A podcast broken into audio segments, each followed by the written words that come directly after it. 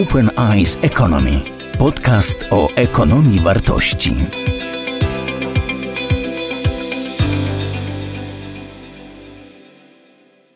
Witam serdecznie w kolejnej rozmowie w cyklu Mówiąc Otwarcie. To program, w którym spotykam się z ludźmi, którzy mają coś ciekawego, wartościowego do powiedzenia o tym, co w biznesie się tak naprawdę liczy, o wartościach pozaekonomicznych w biznesie. Dziś moim gościem jest pani Anita Rynk, Communication Operations Manager z IKEA. Dzień dobry. Dzień dobry. Dzień dobry panu, dzień dobry państwu. Będziemy rozmawiać o tym, co chyba bardzo nam brakowało jako Polakom w czasie, kiedy mieliśmy kwarantannę, kiedy mieliśmy lockdown, bo kiedy patrzymy na to, jak ludzie reagowali na otwieranie kolejnych etapów, kiedy patrzyliśmy na to, jak ludzie reagują na to, kiedy można było już gdzieś pójść, to wychodziło na to, że najbardziej brakowało nam lasów, fryzjera i właśnie mebli. Czy mieli Państwo świadomość, że produkujecie produkty, które są uważane za rzeczywiście produkty pierwszej potrzeby? Tak, jeśli chodzi o fryzjera, to ja dopiero e, mam termin w przyszłym tygodniu, także e, trudniej się dostać do fryzjera niż do e, naszych sklepów. Bardzo się cieszymy, że klienci faktycznie tęsknili chyba za nami. Mm, I to jest, to jest dobre, ponieważ nasza wizja mówi, że jesteśmy dla wielu ludzi. Właśnie okazuje się, że te, tych wielu klientów, wiele osób czekało na nas. E, wizją IKEA jest właśnie tworzenie e, razem lepszego świata dla wielu ludzi, a w tym szczególnym czasie okazało się, że ten świat, tym światem jest nasz dom, że właśnie teraz spędzamy 24 godziny, 7 dni w tygodniu w domu, który staje się dla nas i biurem, i szkołą, i, i salą kinową, i studiem fitness. I zaczęliśmy pewnie e, trochę inaczej patrzeć właśnie na ten e, nasz, e, na to nasze najbliższe otoczenie. I stąd też pewnie potrzeba mm, wyposażenia, przearanżowania tej przestrzeni, urządzenia jej tak, żeby była dla nas jak najbardziej wygodna, żeby pozwoliła właśnie łączyć te różne funkcje. E, I faktycznie e, na tę e, potrzebę staramy się odpowiadać jak najlepiej. Staramy się też podpowiadać klientom, jak można ten, ten dom urządzić lepiej, ponieważ też wierzymy w to, że lepsze życie zaczyna się właśnie w domu i to chyba się sprawdziło. Klienci kupowali bardzo chętnie i kupują nadal produkty, które pozwolą nam wyposażyć właśnie to biuro domowe nasze, kupują chętnie mm, produkty na balkon, do ogrodu, na taras. No ale oczywiście też te wszystkie e, rzeczy dla dzieci, które, które pomagają e, spędzić czas na zabawie i nauce razem. Więc to był taki jeden, jeden z czynników, który zapewne spowodował, że, że to zainteresowanie mm, było takie duże. Drugie to jest bezpieczeństwo i tutaj nawet wczoraj przeglądałam jakieś wyniki badań agencji Inquiry w oparciu o coś, co się nazywa e, YouGov Brand Index e, i okazało się, że badano e, postrzeganie marek w dobie koronawirusa, jak one się kojarzą z bezpieczeństwem. I IKEA była bodajże na drugim miejscu wśród osób, które obawiają się epidemii, obawiają się zakażenia E, koronawirusem jako bezpieczna marka i na trzecim miejscu wśród osób, które się tego zarażenia, zakażenia nie obawiają. Jak połączymy jakby te dwie grupy, to IKEA była pierwszą marką kojarzoną jako najbardziej e, bezpieczna marka. Więc myślę, że ten taki e, połączenie tych dwóch czynników, potrzeba wygodnego, dobrego e, życia w swoim najbliższym otoczeniu oraz postrzeganie marki jako tej, która dba o klientów, dba o pracowników, no spowodowało, że staliśmy się takim e, dobrym adresem w tym momencie. I to prowadzi do tematu naszej rozmowy, czyli do biznesu naturalnie odpowiedzialnego, bo jak przypuszczam, te dobre wyniki wynikają z tego, że Państwo rzeczywiście konsekwentnie realizujecie odpowiedzialność, pokazujecie się jako firma odpowiedzialna. I wydaje mi się, że zgodzimy się, że biznes powinien albo nawet musi być odpowiedzialny. Tylko teraz musimy też podejść trochę do szczegółów, o ustalanie priorytetów. To nie jest proste, bo nie da się zawsze zatroszczyć o wszystko i o wszystkich. Jak ta hierarchia bycia odpowiedzialnym za kogoś, za coś wygląda w przypadku IKEA? Tak, to, to był też e, świetny czas, e, czy jest świetny czas na to, żeby ustalić sobie, czy potwierdzić, że te priorytety, które mamy, są, są, są właściwe, bo tak jak Pan powiedział, nie możemy troszczyć się o wszystkich. I tutaj myślę, że ostatnio w firmie wiele razy mm, wracaliśmy do takiego przykładu prostego z samolotu. Jeżeli brakuje tlenu, to najpierw załóż maskę sobie, a potem dzieciom. Więc e, to jest zasada, której się trzymamy. Także w, pierwszej, e, w, pierwszym, w pierwszym rzędzie dbaliśmy o siebie, o naszych pracowników. E, I to jest, to jest zgodne z naszymi wartościami, zgodne z naszymi priorytetami, teraz się potwierdziło. Tak? Pracownicy to nasza baza i tutaj ta, ta wartość, poczucie wspólnoty, E, troska o ludzi i o planetę właśnie bardzo e, nas e, potwierdziła się, że to jest właściwy, właściwy krok. Dbamy, dbamy o pracowników po to, żeby zadbać o innych, żeby właśnie potem w tym następnym kroku móc wyjść i pomagać czy to klientom, czy też naszym społecznościom. E, nasze priorytety na, na dobre i na złe są określone w strategii, którą mamy. To jest strategia People and Planet Positive i ona wyznacza nam właśnie takie trzy priorytety. Pierwsze to jest e, troska o naszych klientów, czyli to, że inspirujemy ich właśnie do tego lepszego życia w, w ich własnym domu. E, I znowu tutaj w czasie epidemii e, okazało się, że e, możemy podpowiadać szereg, szereg fajnych rozwiązań, takich funkcjonalnych, bardzo praktycznych, związanych czy to właśnie z tą pracą w domu, czy też z czymś takim nowym trendem, którym jest samowystarczalność. Ludzie coraz częściej, prawda, nawet na balkonie próbują uprawiać jakieś roślinki. Fotowoltaika to jest olbrzymi temat, który mocno wspieramy i promujemy, czyli panele słoneczne na dachach naszych domów.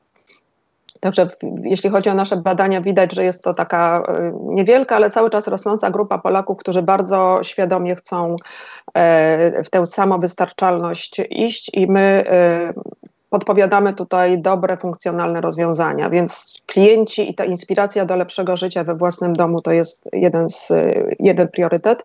Drugi to jest biznes neutralny, pozytywny dla planety IKEA ma ambicje e, e, zostać e, biznesem do 20, 2030 roku, być pozytywna, neutralna lub nawet pozytywna dla, dla, dla klimatu, dla planety. I tutaj znowu chodzi o tę naszą odpowiedzialną gospodarkę, samowystarczalność, cyrkularność, czyli produkujemy tak, żeby potem móc użyć ponownie te nasze produkty, czy mm, produkty używamy ponownie do, czy to do produkcji, czy do dalszego życia. Jesteśmy, jak Państwo pewnie wiedzą, samowystarczalni energetycznie. Mamy własne farmy wiatrowe, które pomagają nam właśnie wyprodukować tyle energii, e, żeby zbilansować nasze zużycie. I trzeci ten priorytet to jest właśnie fair and equal, czyli ludzie, pracownicy, i najbliższe otoczenie. E, o pracownikach mówiłam, że to, to była nasza pierwsza myśl, żeby zadbać o nich, o ich poczucie bezpieczeństwa, o ich stabilność, o miejsca pracy też, e, ale również całe otoczenie, czyli na przykład mamy też spółkę, która zarządza centrami handlowymi w Polsce, mamy pięć centrów handlowych i pod Centra podjęły decyzję, że e, w momencie, kiedy sklepy są zamknięte, nie pobierają żadnego czynszu. To była pierwsza decyzja, jeszcze bez żadnych regulacji rządowych czy zachęt ze strony e, rządu. Mieliśmy absolutną świadomość, że musimy pomóc przetrwać tym e, biznesom ten ciężki czas. I, i wreszcie cała ta, mm, cała ta mm, pomoc dla mm, środowisk które potrzebują tej pomocy. Dzisiaj IKEA zdecydowała się w Polsce przeznaczyć na pomoc dla potrzebujących w związku z pandemią milion euro, czyli 4,5 miliona złotych, przeliczając. Uruchomiliśmy już szereg akcji, które właśnie mają e, na celu pomóc tym najbardziej wykluczonym, najmniej takim oczywistym, powiedzmy tym, którzy nie są na pierwszej linii zainteresowania. Wsparliśmy między innymi w 35 gminach w całej Polsce centra kwarantanny dla osób, które nie mogą tej kwarantanny odbywać w domu. E, wsparliśmy coś, co się nazywa centra infrastruktury krytycznej, czyli miejsca, w których e, pracownicy elektrowni czy rafinerii muszą przebywać, żeby zapewnić nam ciągłość dostaw tej energii. Wspieramy osoby dotknięte kryzysem bezdomności czy samotne matki. A teraz e, przeznaczyliśmy też, łączyliśmy się w akcję Wzywamy Posiłki, 40 tysięcy posiłków e, z naszych sklepów, z restauracji, które nie działały, e, dotarło do medyków.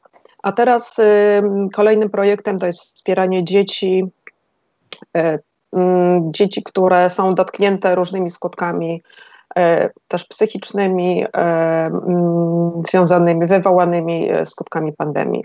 Także to są te nasze priorytety i ta strategia, tak jak mówię, sprawdza się w czasach dobrych, ale też przede wszystkim w czasach trudniejszych, tak jak teraz.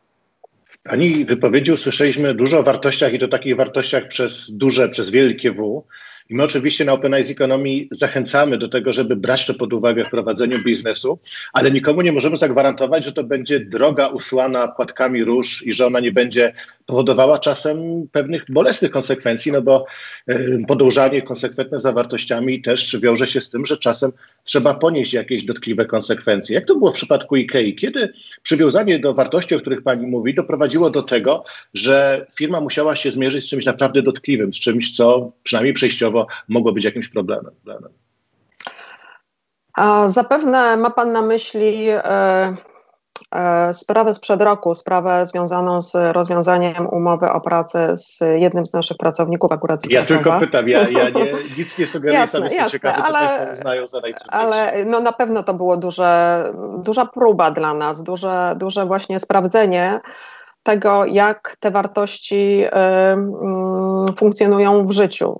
No, bo oczywiście to nie chodzi o to, żeby mieć je wypisane na ścianie czy na ulotkach, tylko żeby je faktycznie rozumieć i, y, i właśnie w takich czasach kryzysu, tak jak teraz mamy, czy właśnie wówczas, kiedy, kiedy stanęliśmy w takiej no, unikalnej sytuacji, y, oprzeć się o te wartości i konsekwentnie y, je wdrażać. Ja nie mogę oczywiście mówić tutaj o szczegółach tej sprawy, bo, bo cały czas postępowania mm, prawne trwają, ale no, muszę podkreślić, że tutaj faktycznie był to moment, kiedy stanęliśmy konsekwentnie w obronie naszych wartości, w obronie wartości mm, troski o ludzi, równości, e, poczucia wspólnoty. E, I e, uznaliśmy, że mm, każdy człowiek e, ma prawo do akceptacji u nas i że to jest istotne, niezależnie od tego, jakiej jest płci, w jakim wieku, jakiego wyznania, jakiej orientacji seksualnej czy jakiego koloru skóry. I tego konsekwentnie mm, pilnowaliśmy, i, i, i nasza reakcja była właśnie wywołana wywołana taką, takim rozumieniem tych wartości.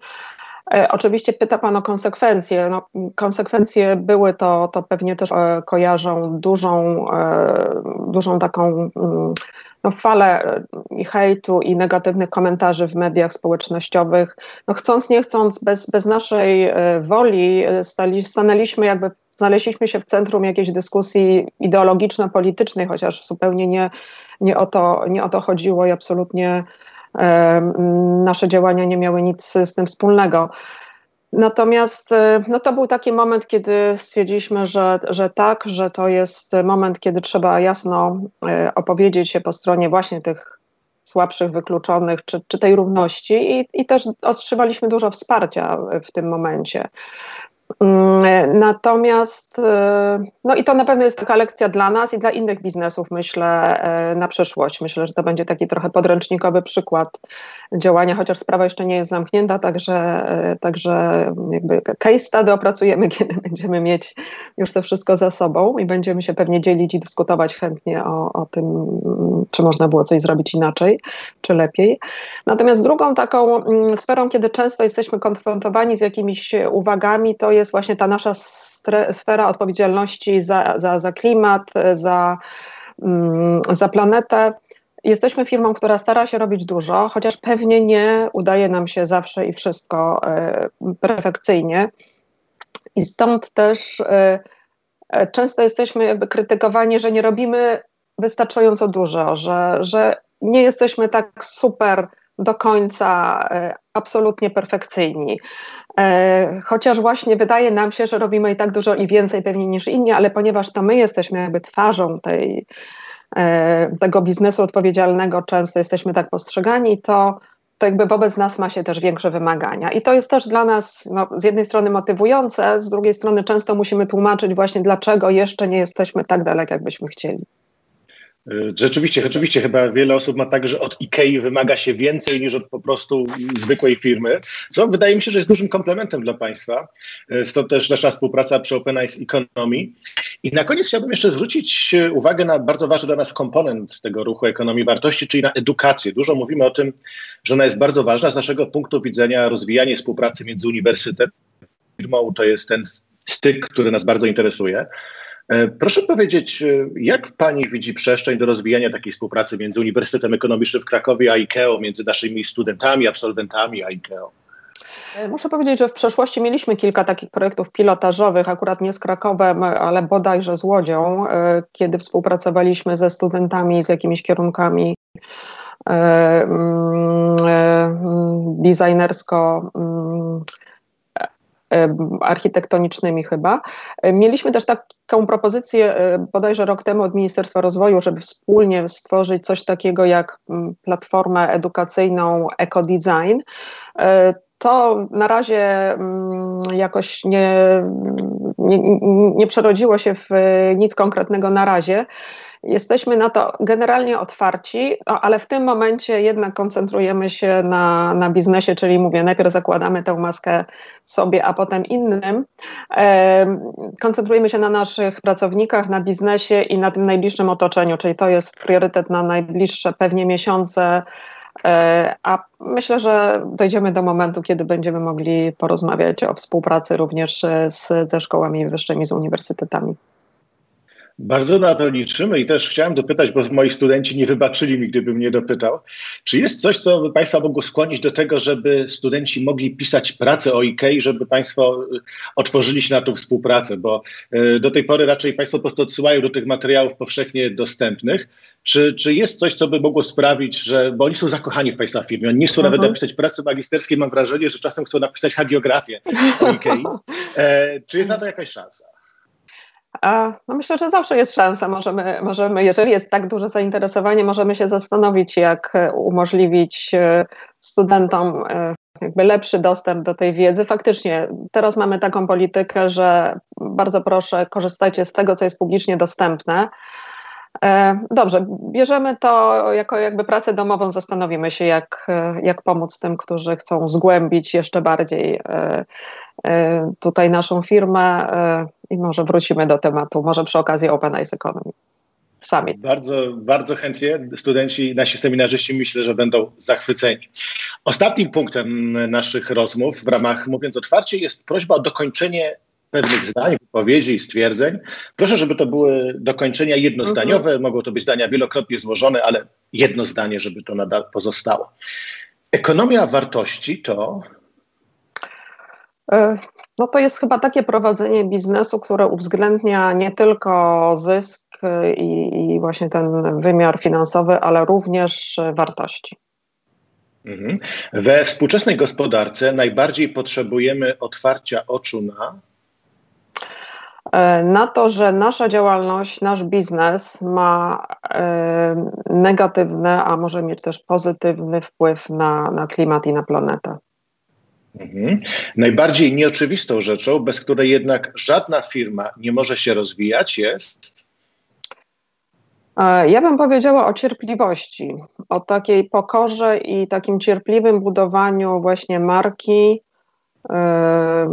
pozycji firmy, no też tego wypracowywaniu tego zysku w sposób cierpliwy, a nie taki oparty na krótkotrwałej perspektywie. Mhm. Gdybym mogła wyeliminować jedno zjawisko ze współczesnego biznesu, to byłoby to?